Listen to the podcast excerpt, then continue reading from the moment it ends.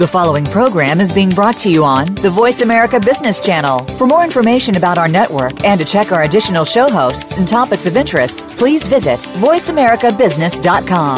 The Voice America Talk Radio Network is the worldwide leader in live Internet talk radio. Visit VoiceAmerica.com. The views and ideas expressed on the following program are strictly those of the host or guests and do not necessarily reflect the views and ideas held by the Voice America Talk Radio Network, its staff, and management.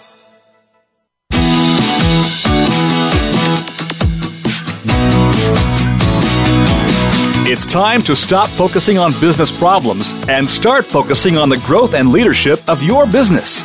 Welcome to The Business Edge with your host, Marcia Zidle. Learn to create a growth agenda to get your business on the right track and keep it there.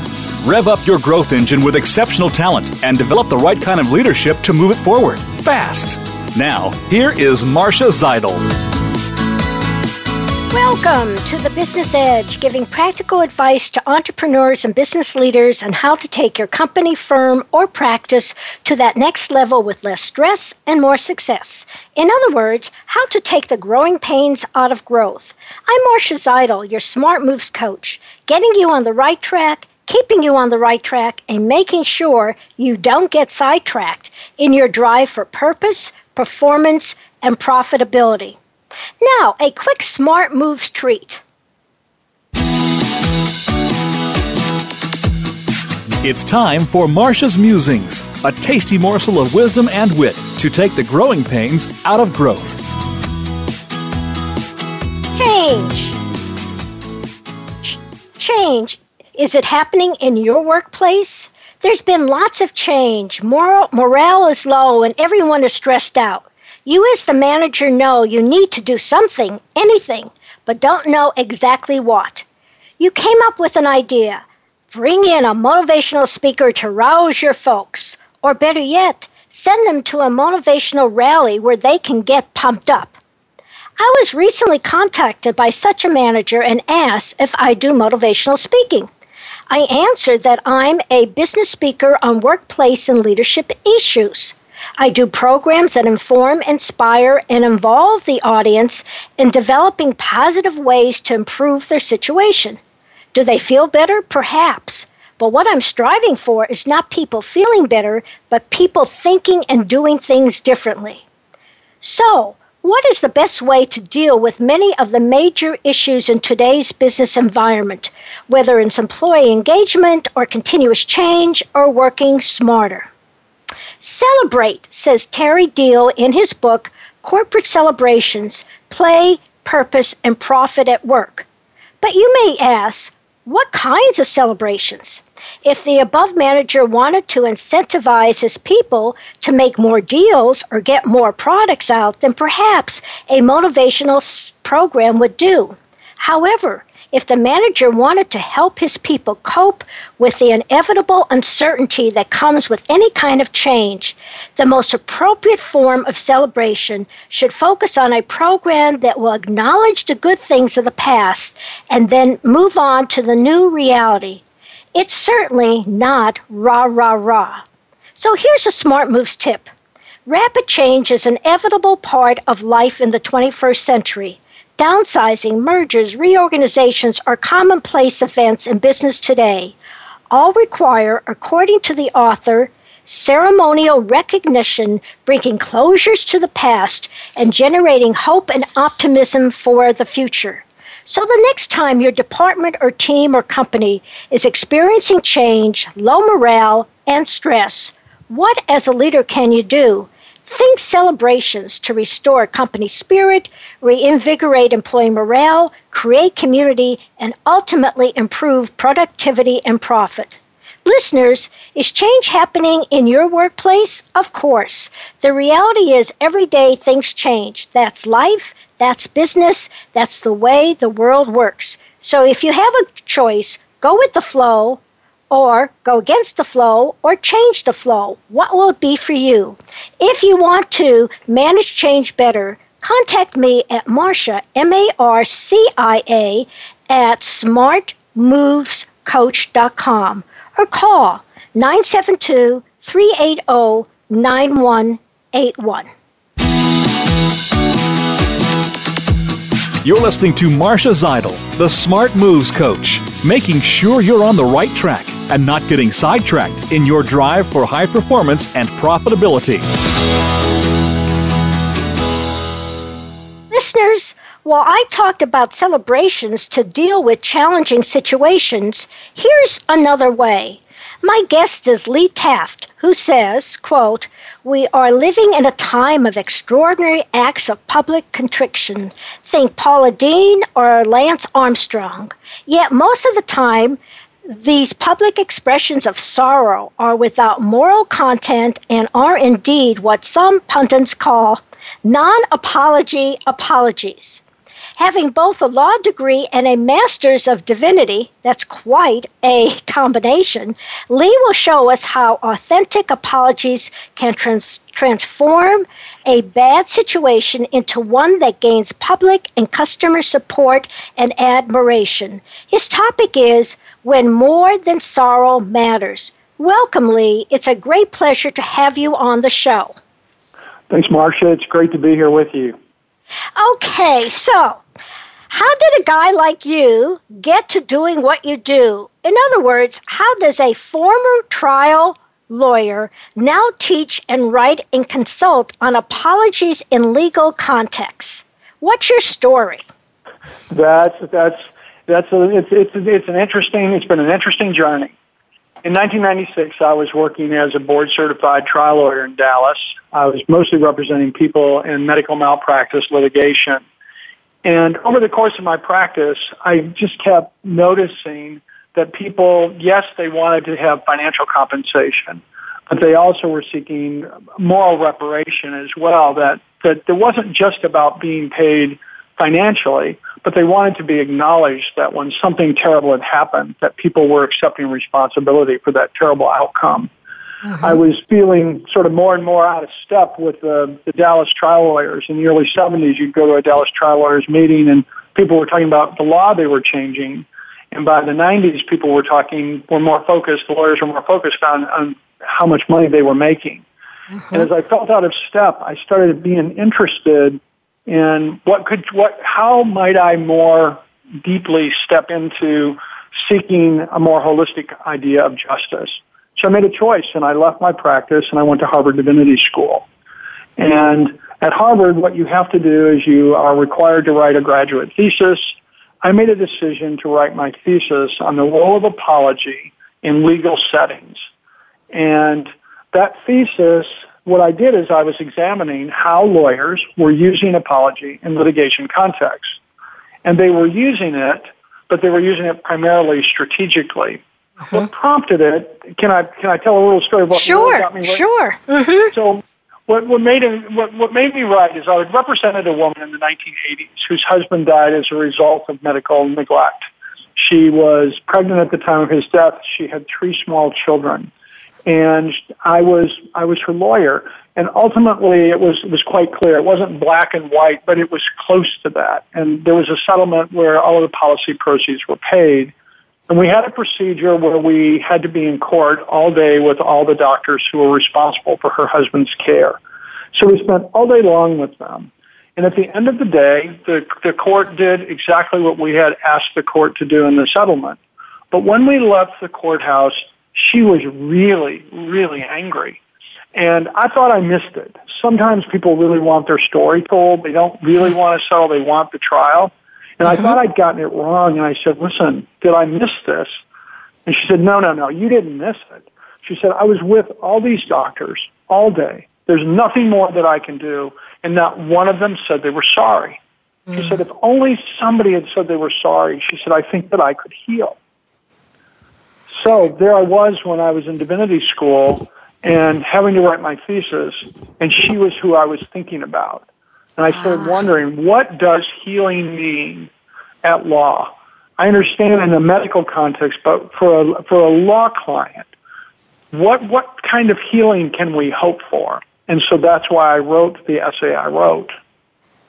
Very interesting. And this is taking you into new areas. Um, let's let's move on to what you use when you use the word apology. What do you mean? Because it may mean different things to different people, and I have a feeling that doctors aren't always keen on apologizing. So, talk a little bit about that.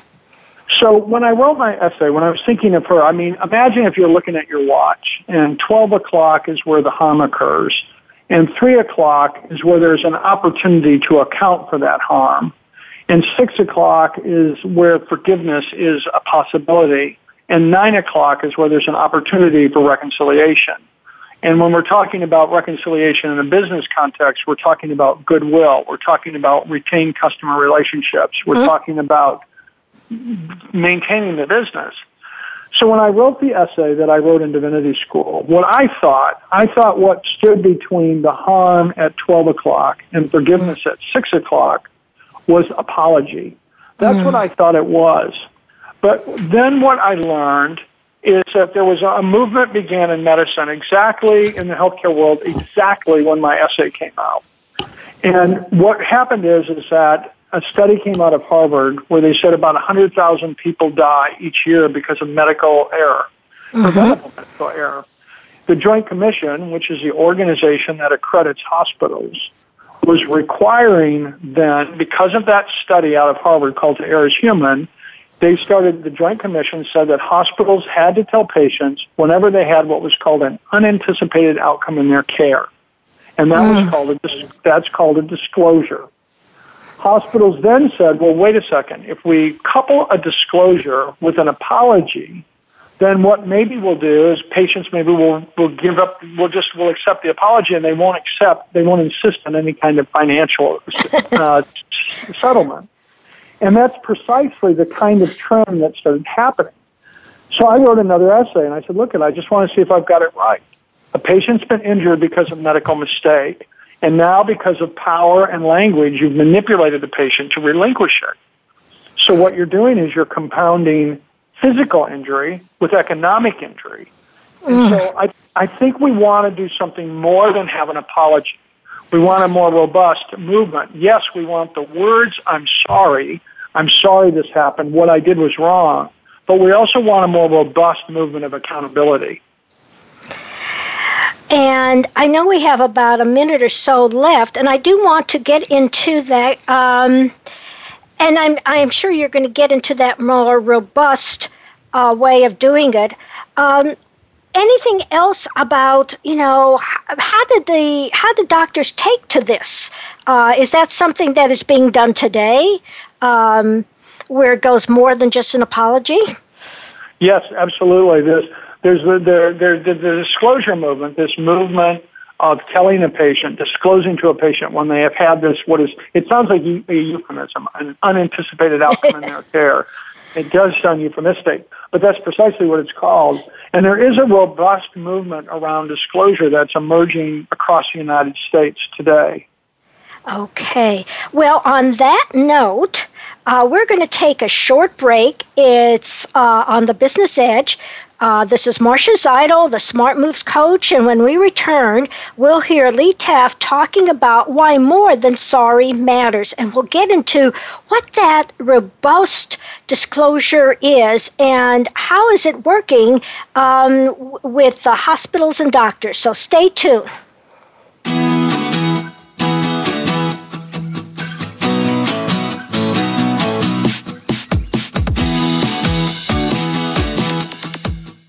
Become our friend on Facebook. Post your thoughts about our shows and network on our timeline. Visit facebook.com forward slash voice America.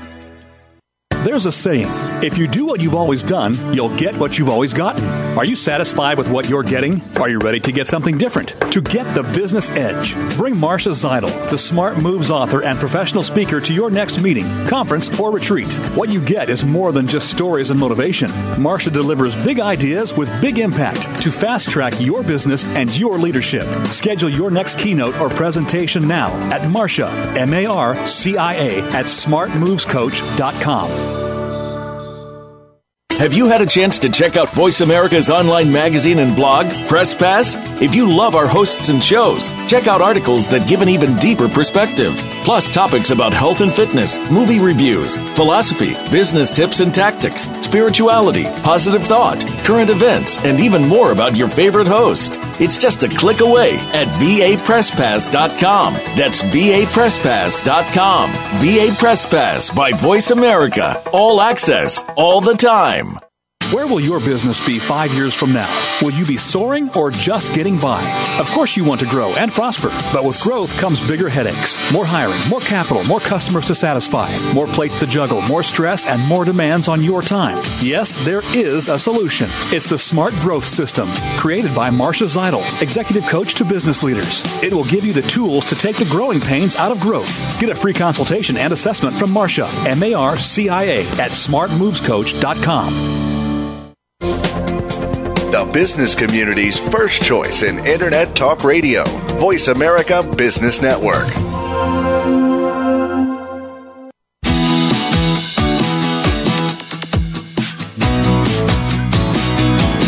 You are tuned into The Business Edge with Marcia Zidle.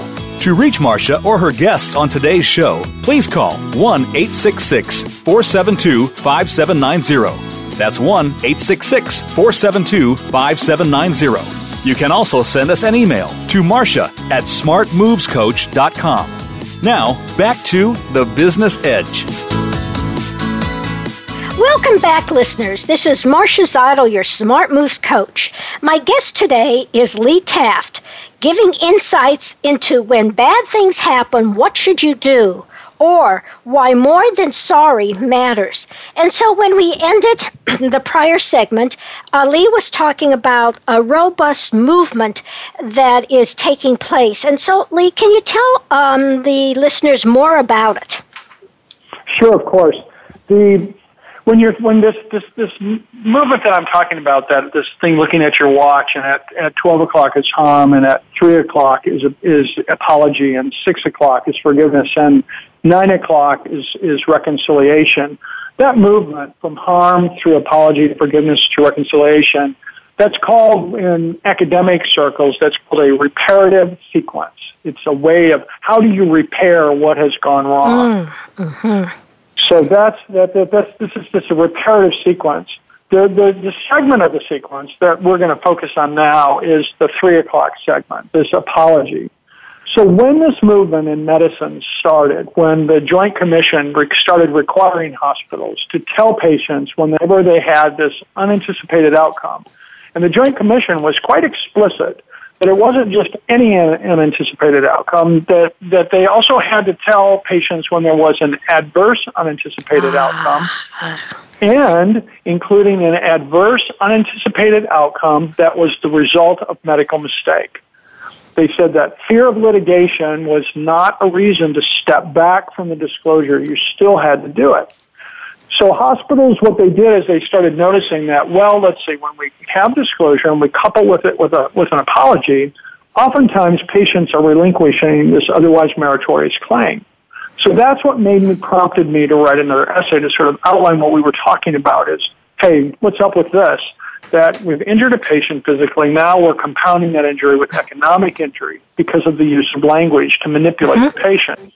Mm-hmm. So when I wrote this other essay, I wrote another essay what I did was I realized that in my original essay I'd gotten it wrong. It really isn't just apology that stands between harm and forgiveness, but sometimes you need something more robust. And remember, I went to divinity school, so not surprisingly, I'm going to call on religious language and religious concepts. And so I was borrowing the religious idea of repentance. Repentance isn't just I'm sorry repentance is a deeper movement. It's this, it's this movement that um, integrates um, theology and language. So it, it, it integrates the Jewish shuv, the, the Hebrew shuv, and the Greek metanoia. In Judaism, it's, it's capturing the idea of teshuva, T-E-S-H-U-V-A-H, a, a very specific process on how do you account for harms you've caused and bringing it and then being integrated into the Christian concept. It's the best example if you're going to read about it would be the story of the prodigal son. oftentimes, and that's a New Testament reading, it's, a, it's Jesus speaking and educating on how do you mm-hmm. repent. But what happens is, is often in the Christian concepts and, and Christian ministers forget that Jesus was Jewish, forget mm-hmm. that Jesus was teaching how do you repent. And so what it is, is it's this movement of understanding that there is remorse. You feel badly for what you've done. There's some explanation. How is it that I made the mistake that I made? Then there is apology. I will say I am sorry for the wrong that I have done.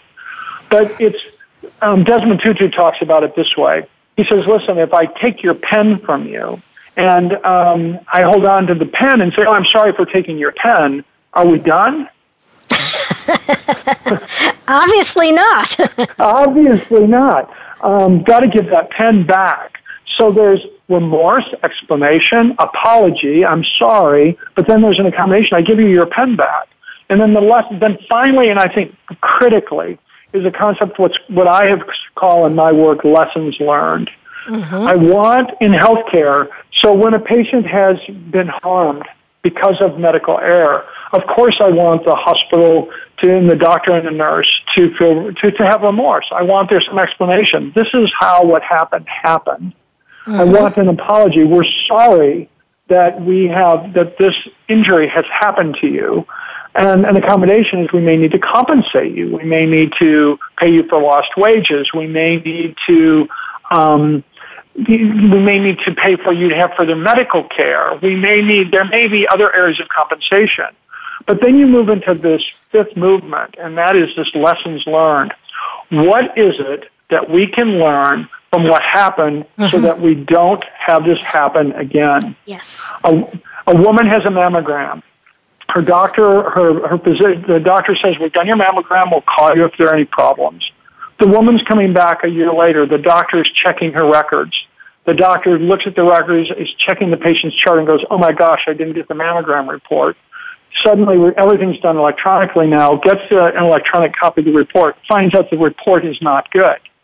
So now her patient has a year delay. So what you want to do is, yes, you want to go through the other movements of repentance, but critically, you want to say, how did this happen? Right. How did we how did we miss getting this report? And so there's a lessons learned.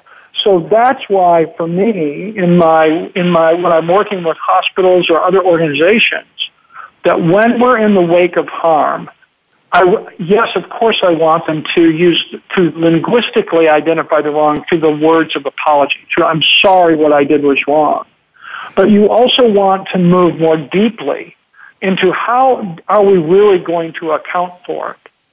I mean, think about Paula Deen.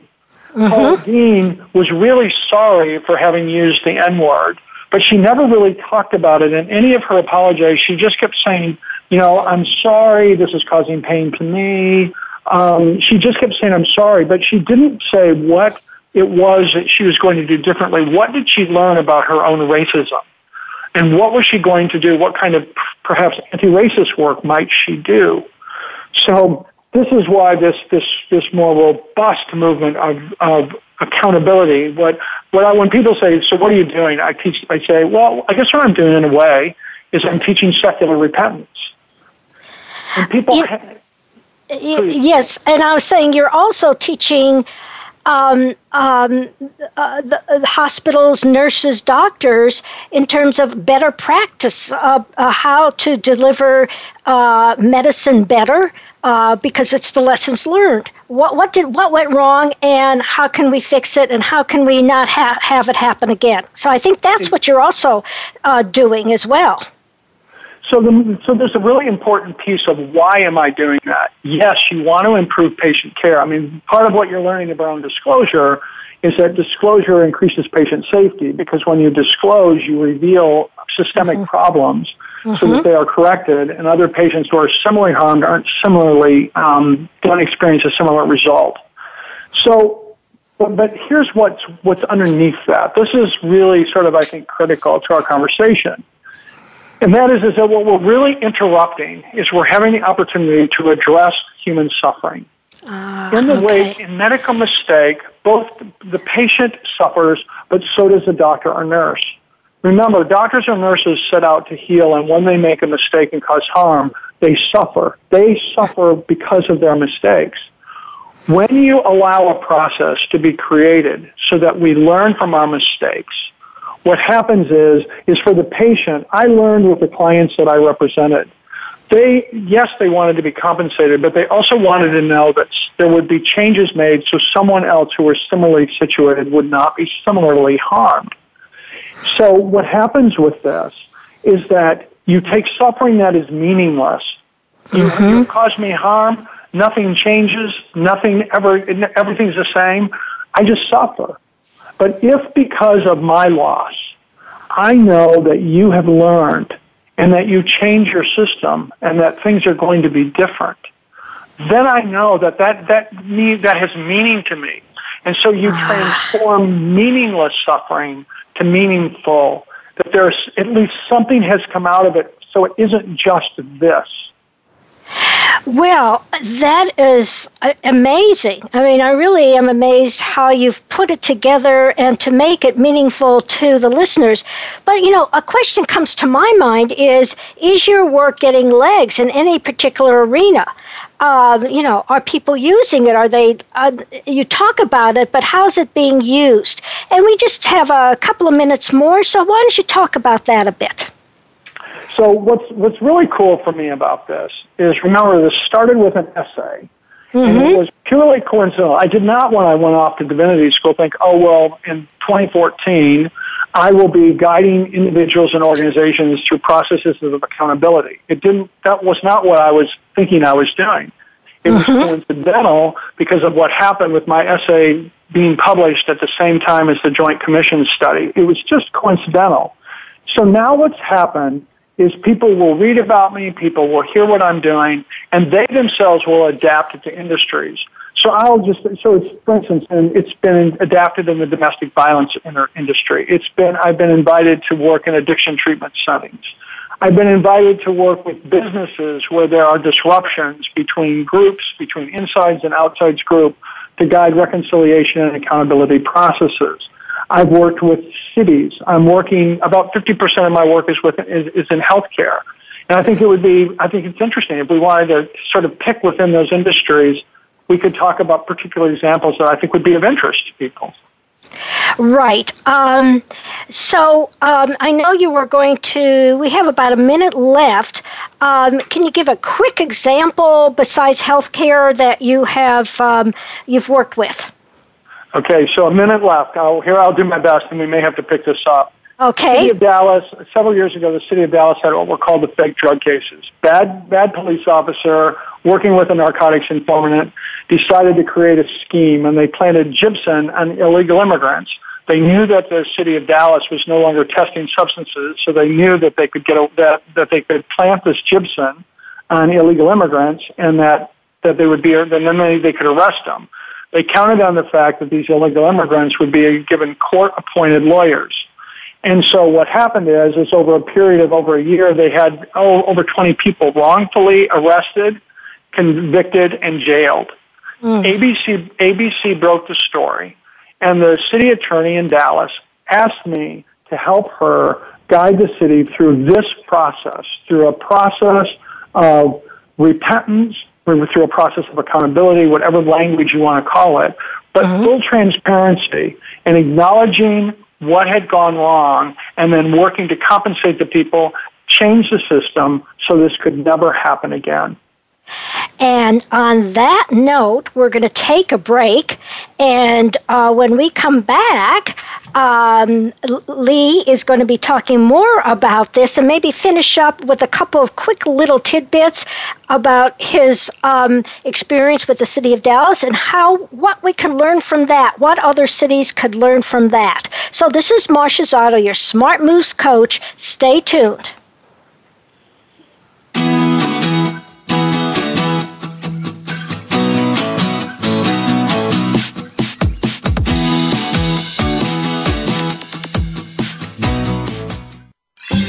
Your favorite Voice America Talk Radio Network shows and hosts are in your car, outdoors, and wherever you need them to be. Listen anywhere. Get our mobile app for iPhone, Blackberry, or Android at the Apple iTunes App Store, Blackberry App World, or Android Market.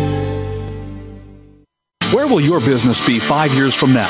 Will you be soaring or just getting by? Of course, you want to grow and prosper, but with growth comes bigger headaches, more hiring, more capital, more customers to satisfy, more plates to juggle, more stress, and more demands on your time. Yes, there is a solution. It's the Smart Growth System, created by Marcia Zidle, executive coach to business leaders. It will give you the tools to take the growing pains out of growth. Get a free consultation and assessment from Marcia, M A R C I A, at smartmovescoach.com.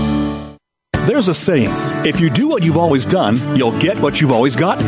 Are you satisfied with what you're getting? Are you ready to get something different? To get the business edge, bring Marcia Zidle, the Smart Moves author and professional speaker, to your next meeting, conference, or retreat. What you get is more than just stories and motivation. Marcia delivers big ideas with big impact to fast track your business and your leadership. Schedule your next keynote or presentation now at Marcia, M A R C I A, at smartmovescoach.com.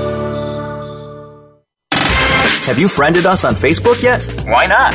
Just go to facebook.com forward slash voice America or search for the keywords voice America. Once you are part of our Facebook network, you'll receive daily messages about what's happening with our shows, this week's featured guests, and new happenings of the Voice America Talk Radio Network. And you can add your voice to the always active discussions on our wall. Just go to facebook.com forward slash voice America or search for voice America. From the boardroom to you, Voice America Business Network.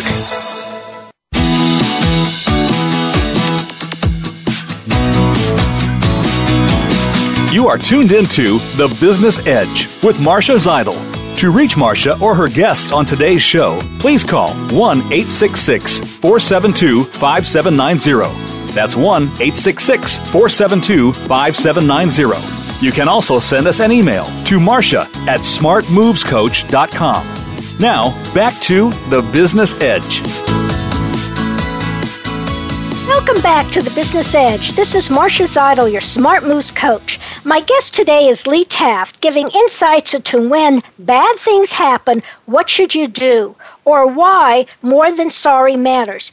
And Lee was just finishing up uh, talking about uh, what happened to the city of Dallas, where we both live, a couple years ago um, with uh, a drug bust, and he was called in to uh, guide uh, the city through a, a, difficult situation and bring accountability and acknowledgement and compensation to the situation. So, Lee, um, what you were what you did in the city of Dallas and what you've been talking about is there any re- relevance to what you what's you know what's been happening in t- today um, with uh, things going on in Ferguson and uh, you know where we are how can we look at that with with different eyes different sets of glasses based on what you're talked about so uh, for me, I think that with, with what's going on with Ferguson, something obviously there, there's a lot of there's it's it's a complex situation. It's it's a city that apparently, at least from what I'm reading, and I'm not an expert on Ferguson, and I haven't been invited to do anything in Ferguson, but as you're looking in at it, you're looking at a city that is predominantly black, being policed by a predominantly white police force. Mm-hmm. You're looking at an incident of what is being um, portrayed through the media as a as, as an incident of potential racial violence. At the same time, what we don't know is that there, there seems to be an evolving story in terms mm-hmm. of what what happened, how you know who was shooting, where was the shooter, whether, whether the shooter, whether the victim's hands were up or down. There, there's all of that. But what the, the thing that you want to wonder, and so what you sort of hope for, is that the city has a willingness to be transparent. The situations like in Dallas, the situation in Ferguson, what they really are doing is they're inviting an, an, an, organization, and it's an organization whether it is the city of Dallas, whether it is GM, whatever it is, it's an, you're being invited into what are your values? Do you mm-hmm. have the value of integrity? Do you have the value of transparency? in my work, what will go on is organizations will invite me in, and when I'm being invited in, I will I will check out what their their values are. Things are online, you can read, and oftentimes when I'm, for instance, if I'm going into a hospital, you'll see that you'll have values of we value integrity, respect for the patient, mm-hmm. mm-hmm. Um, trans transparency. Um, stewardship. You see these kinds of, of values, and so those are the an organization's espoused values. And then the question is, is does the organization have the institutional courage to live into those values and yes. do what is required? Yes. You know, when you, you were talking about in your focus as, as we were getting started today, you were talking about change. Mm-hmm. And so change, when you start looking at organizations that are going to be values driven, that requires change. Right. Change to sustain change, to live in your live into values, requires tremendous courage. Mm-hmm. And so this is what was so incredibly powerful to me about what happened with the city of Dallas. The city of Dallas, when they made the decision that they did, um, Madeline Johnson was the city attorney then. And Madeline is who hired me to come in. And Madeline said, I want this to be transparent. And so what part of what we did in the process was we presented to the City Council of Dallas a five point resolution that we were requesting that the City of Dallas pass, the City Council pass, as a means of establishing the transparency of this problem. This, these cases in Dallas became, ABC built the story, and the, the, the, news media started referring to this nationally as the fake drug scandal in Dallas. Mm-hmm. Mm-hmm. So the city was under a spotlight, like Ferguson, Ferguson is under a spotlight. The city was, it was a completely racially charged situation in Dallas because the, the people who were targeted by these, the, this wrongful bus were all Hispanic and were all illegal immigrants. So there was both a status and a racial component to what was going on. So the city council, the, the resolution that we requested the council to pass and which they did pass, included a fault admitting apology. This is when you were asking earlier about distinguishing apologies. You can have mm-hmm. the apology, oh, I'm so sorry, or you could try to have an apology that is sort of behind closed doors. Mm-hmm. The city of Dallas, what, what we, what, what the city of Dallas did, and this is tremendous courage, they offered a fault admitting apology where they acknowledged that things had gone wrong in the city. The city wasn't responsible for the criminal conduct of the narcotics informant or the police officer. Mm-hmm. But, the, but, the, city was responsible civilly because this, there had, because there were policies and procedures that should have been in place were not in, in place, and if they had been in place, the scheme would not have been successful. Right. And so in the resolution, the city acknowledged that in the war on drugs things had gone wrong and the city had, had culpability and offered a false admitting apology that the city knew could and would be used against it in litigation. They then directed Madeline Johnson as a city attorney to, to expedite the resolution of the cases.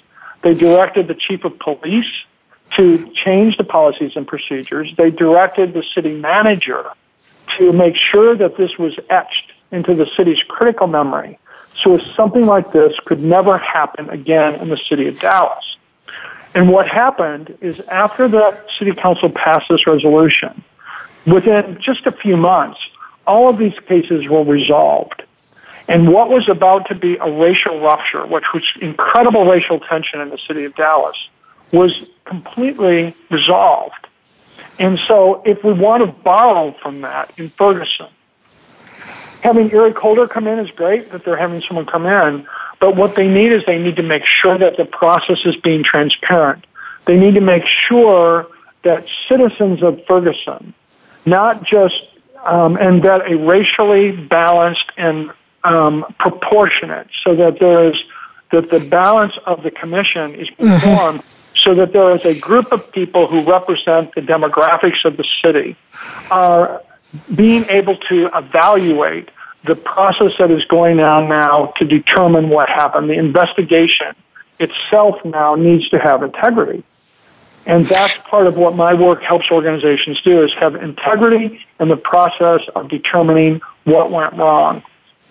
What a great example of using the city of Dallas and how they dealt with, quote, a bad situation. And maybe can give, you know, look, let us look at Ferguson with the same, I hope people will look at Ferguson and those in charge with the same perspective of transparency. But it's really time to move on um, because we have a couple of other questions. And, you know, um, I want to bring it back to lawyers. Um, and and you know you talked about this uh, this process. What does what do lawyers think about apology? And then I have a quick story too to tell uh, tell the uh, the listeners. So you know, uh, what's lawyers' reaction to this? Do you want to start with your story, or do you want me to? Okay, I will start with my story. Um, we have just about three, four minutes. Uh, uh several years ago, my 17 uh, year old daughter was in an automobile accident. It was pretty severe. There were, there were three in her car and three in another car, and um, all six were injured, um, and one had, uh, one had died and it was in the other car. It was being driven by a 20 um, year old with his twin brothers. And he hydroplaned into my daughter's car, and they careened into a mountain, and one of his brothers died. Um, of course, there was a lot of, you can imagine, now we're dealing with insurance, we're dealing with police, uh, we're dealing with the medical community, and now comes the lawyer. And we hired a lawyer, and one of the, and we knew him personally, and one of the things we said to him was, because uh, we had read, made the newspaper, so we had read that there was going to be a wake for this 13 year old a twin brother who died. And I said to the lawyer, uh, We want to go. We want to pay our respects. And the lawyer says, Do not go. Um, and I said, We want to go. And finally, finally, he saw that both my husband and I were adamant and that um, he gave us one bit of advice. If you go, do not, do not say anything about the accident. We went, we paid our respects, and we left.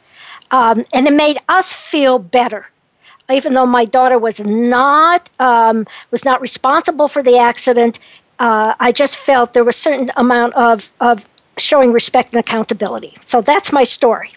Okay, respond to that. I mean, it's an important story. Um, and it, so it, it's interesting that, that you felt better, but you also wonder how did the family of the deceased feel? Mm-hmm. And I would imagine that they found um, a movement of respect in, in what you did.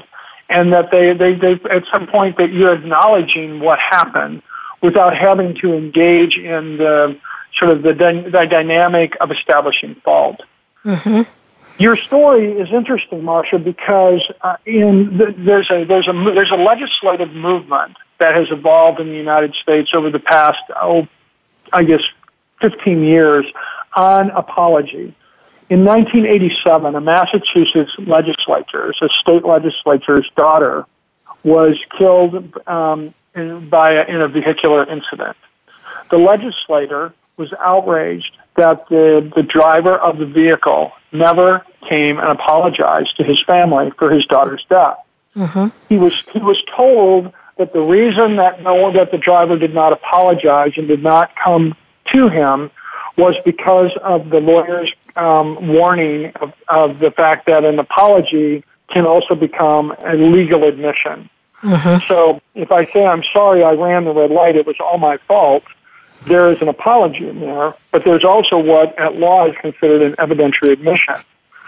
So the legislature, as soon as he retired from the legislature, his first act of business was to persuade another legislature to pass the first apology statute in the United States.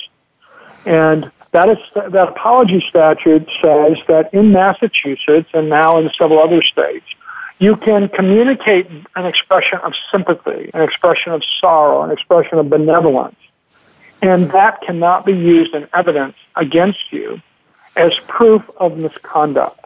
Mm. But if you move from, I'm sorry for your loss, I'm sorry for your suffering, and if you move from, I'm sorry you were suffering, I ran the red light, it was all my fault, the Massachusetts statute no longer protects you. Right, and right.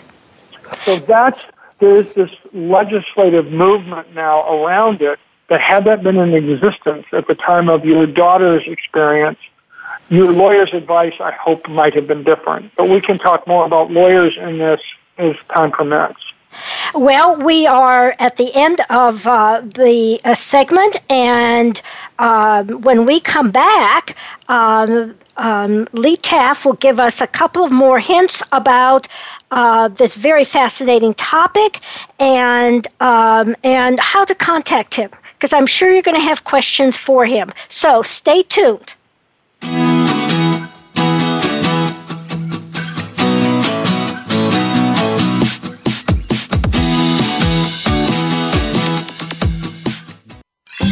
Your favorite Voice America Talk Radio Network shows and hosts are in your car, outdoors, and wherever you need them to be. Listen anywhere. Get our mobile app for iPhone, Blackberry, or Android at the Apple iTunes App Store, Blackberry App World, or Android Market. Where will your business be five years from now? Will you be soaring or just getting by? Of course, you want to grow and prosper, but with growth comes bigger headaches, more hiring, more capital, more customers to satisfy, more plates to juggle, more stress, and more demands on your time. Yes, there is a solution. It's the Smart Growth System, created by Marcia Zidle, executive coach to business leaders. It will give you the tools to take the growing pains out of growth. Get a free consultation and assessment from Marcia, M A R C I A, at smartmovescoach.com. There's a saying if you do what you've always done, you'll get what you've always gotten. Are you satisfied with what you're getting? Are you ready to get something different? To get the business edge, bring Marcia Zidle, the Smart Moves author and professional speaker, to your next meeting, conference, or retreat. What you get is more than just stories and motivation. Marcia delivers big ideas with big impact to fast track your business and your leadership. Schedule your next keynote or presentation now at Marcia, M A R C I A, at smartmovescoach.com. When it comes to business, you'll find the experts here. Voice America Business Network.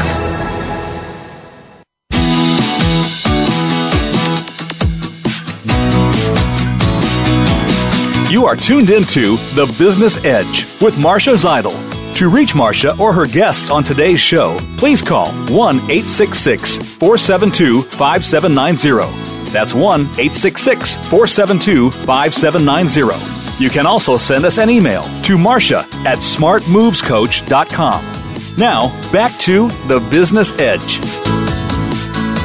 Welcome back, listeners. This is Marcia Zidle, your Smart Moves coach, and my guest today is Lee Taft, and he has been giving us tremendous insights into when bad things happen to us, what should we do, or why more than sorry matters.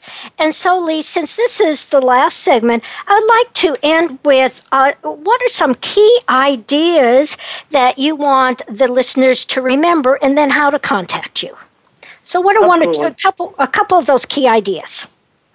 Well, a couple of ideas is that I, I, I guess I, I, want people to be thinking about in their businesses that things will go wrong. We, mm-hmm. not, we don't want things to go wrong. For instance, in the healthcare environment, none of us as a patient want to enter the hospital thinking that something can go wrong. But at the same time, things can go wrong. And so what we want to when we're running businesses is that we want to have a plan in place. We want to make sure that we are thoughtful about the fact that when things go wrong, we don't want to be in the moment of that. The, the, the, when something has happened, it creates crisis. And we mm-hmm. don't want to be creating a crisis plan in the midst of the crisis. It's sort of like trying to learn how to sail in a storm. That's just not what you want to be doing. Mm-hmm. So you also want to make sure that you have to decide who are you? Who are you going to be in the wake of mistake? What do your business values say? And are you willing to act? If you say that we're about transparency and integrity, then are you willing to act in that way? This is a time where sometimes leadership can get crosswise with lawyers. Mm. I was at a, I was doing a lecture a few weeks ago, and, and out of the audience came a, a CEO was saying, "So this is what I think. This is what my company stands for. But our lawyers said this, and so we are going to follow our lawyers' advice."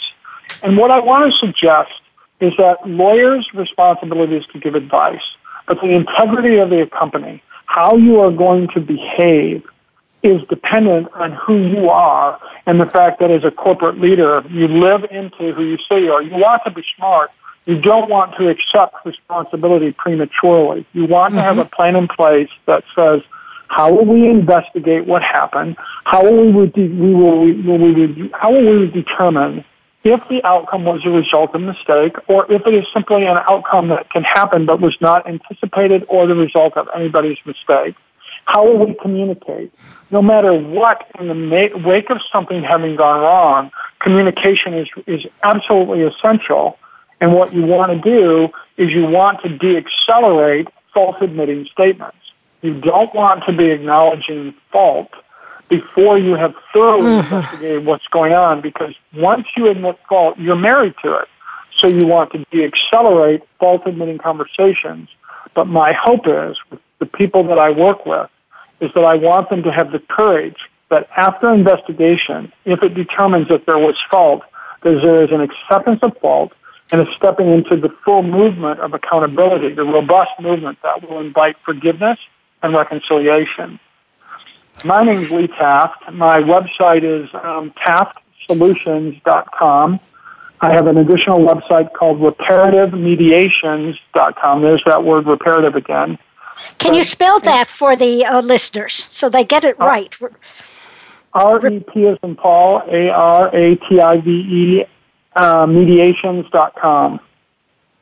Well, great. Thank you so much, Lee. As I said, it was a fascinating conversation. There was so much that you, uh, so much great information. And as Lee and I were talking during the break, I'm going to have him back. Um, because I'm sure he has much more to say and, and we can go even further. But let's move on to next week's program, which is Married Entrepreneurs Make a Perfect Pair. Business partners often joke that they're married to one another. What happens when you actually are married to your business partner? Husband and wife Jeremy and Leela Stewart launched Flip Flop brand Hari Mari two years ago. They knew that combining home life and work life could be fraught with landmines. But just as there are horror stories, there are also successful couples who have built household brands together. Through some missteps, the Stewarts learned to navigate the challenges of working as husband and wife entrepreneurs and find balance between their personal and professional lives. Tune in Wednesday, August 27th at 11 Pacific, 2 Eastern on the Business Channel. Now, here's a smart move tip for the coming week. During times of change, there is never too much communication. When you're on an airplane and encounters turbulence, you want to know what's happening. Not knowing makes you nervous.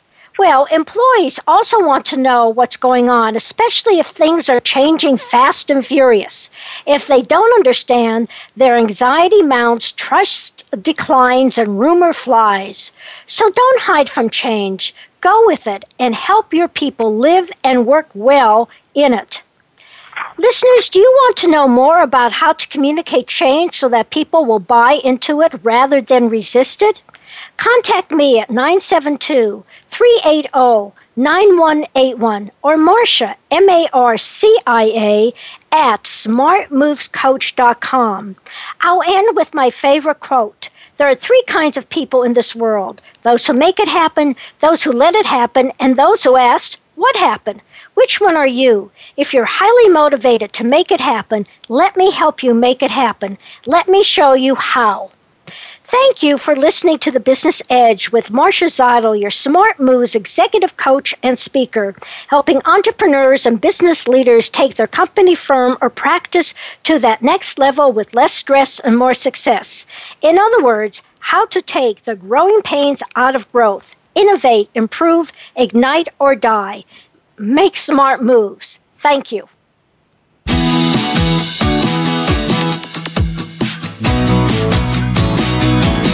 You've been listening to The Business Edge with Marcia Zidle. Please join us again next Wednesday at 11 a.m. Pacific Time, 2 p.m. Eastern Time on the Voice America Business Channel and enjoy taking your business to the next level.